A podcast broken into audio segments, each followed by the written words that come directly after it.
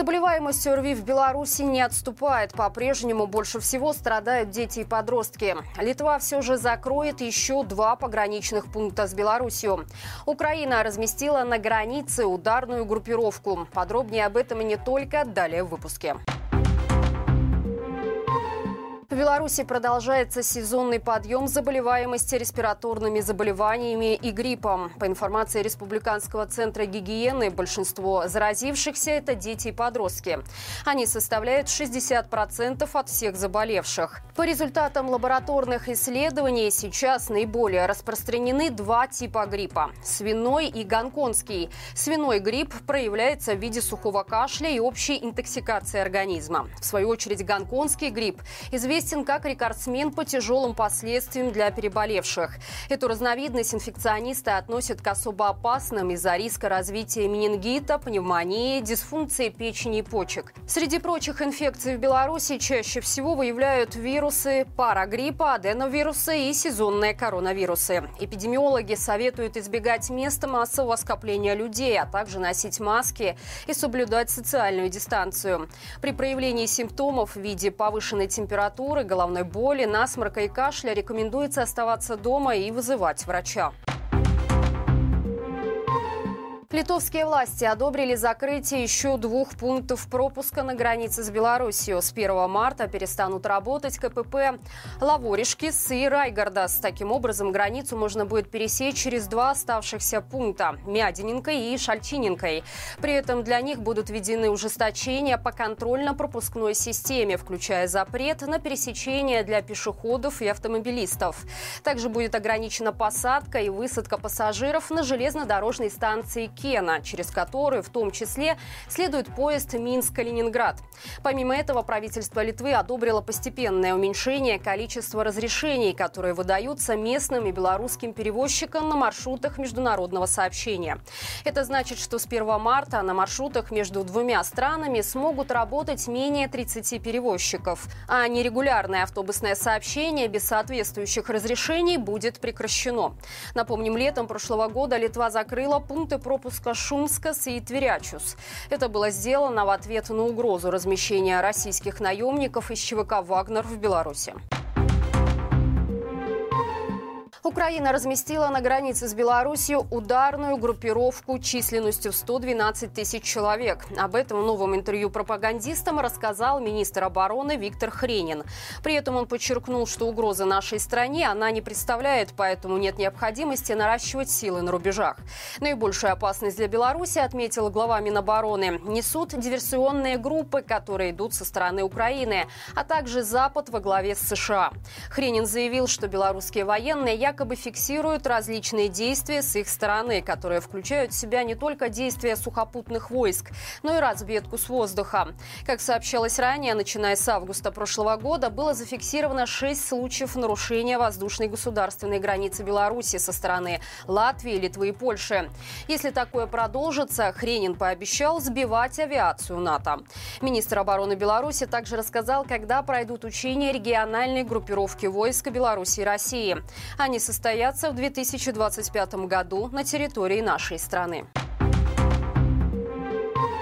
Друзья, прежде чем продолжить, предлагаю подписаться и поставить лайк этому видео. Только делать это стоит, если вы находитесь в безопасности. Преддверии годовщины войны в Украине Евросоюз утвердил 13-й пакет санкций против России, сообщает агентство Рейтер. В него включены почти 200 физлиц и компаний, в том числе белорусских. Британская газета Financial Times пишет, что это самый крупный пакет за всю историю санкций. Его особенность состоит еще и в том, что ограничения включают также меры против китайских и индийских компаний, обвиняемых в поддержке военных усилий Москвы.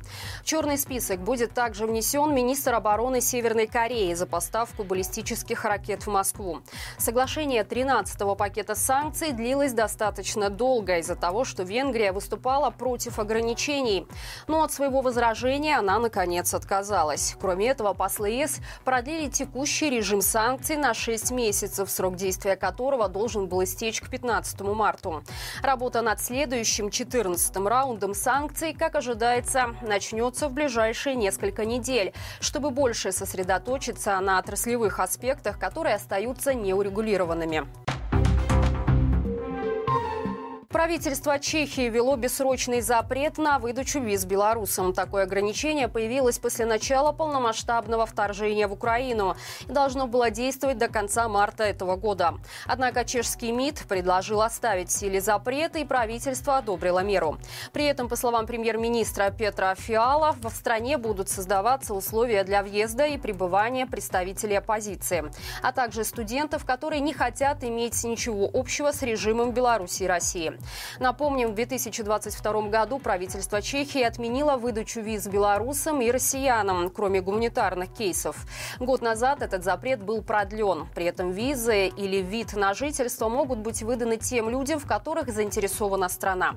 Но в таких случаях эту необходимость должен обосновать министр иностранных дел. Запрет также не распространяется на белорусов, которые подают заявление на ВНЖ в связи с учебой в чешском вузе на основе стипендий, предоставленных Чехии Евросоюзом или международными организациями. 60 тысяч белорусов переехало в Польшу за 2023 год. Такие данные приводят аналитики портала picadi.com, которые изучили статистику польских государственных органов. Таким образом, на начало 2024 года число наших граждан Польши оценивается в 310 тысяч. Количество белорусов начало стремительно увеличиваться после 2019 -го.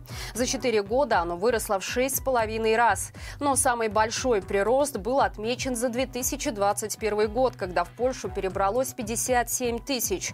И за 2022, когда прирост составил более 100 тысяч человек. При подсчете наших граждан аналитики использовали данные Польского государственного реестра учета населения ПЭСЛ. Некоторые сведения из него находятся в свободном доступе на портале «Открытые данные». В ходе исследования выяснилось, что белорусских мужчин в Польше проживает на 30 тысяч больше, чем женщин. Команда Светланы Тихановской подготовила видео, в котором рассказала белорусам, как интересно используя провести воскресенье. Именно в этот день, 25 февраля, в Беларуси пройдет единый день голосования на парламентских выборах. Однако лидеры демократического общества называют их фарсом и призывают людей не принимать в нем участие. Вместо этого советник Светланы Тихановской Франок Вечерка предлагает приготовить вкусные белорусские блюда и угостить ими своих родных и близких.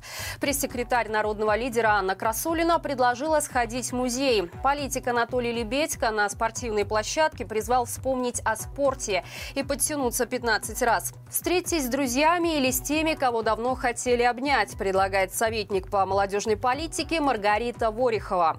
Команда Маланки, в свою очередь, советует посмотреть на нашем канале новое большое интервью с координатором гражданской компании «Европейская Беларусь» Дмитрием Бондаренко.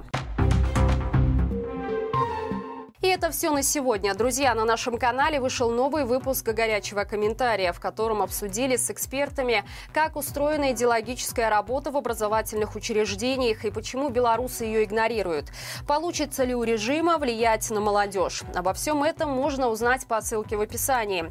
Подписывайтесь также на наши социальные сети Инстаграм, Фейсбук, ТикТок и Телеграм, где также оперативно можно получать информацию о происходящем в Беларуси и мире и при этом более коротком формате. До встречи завтра и живи Беларусь!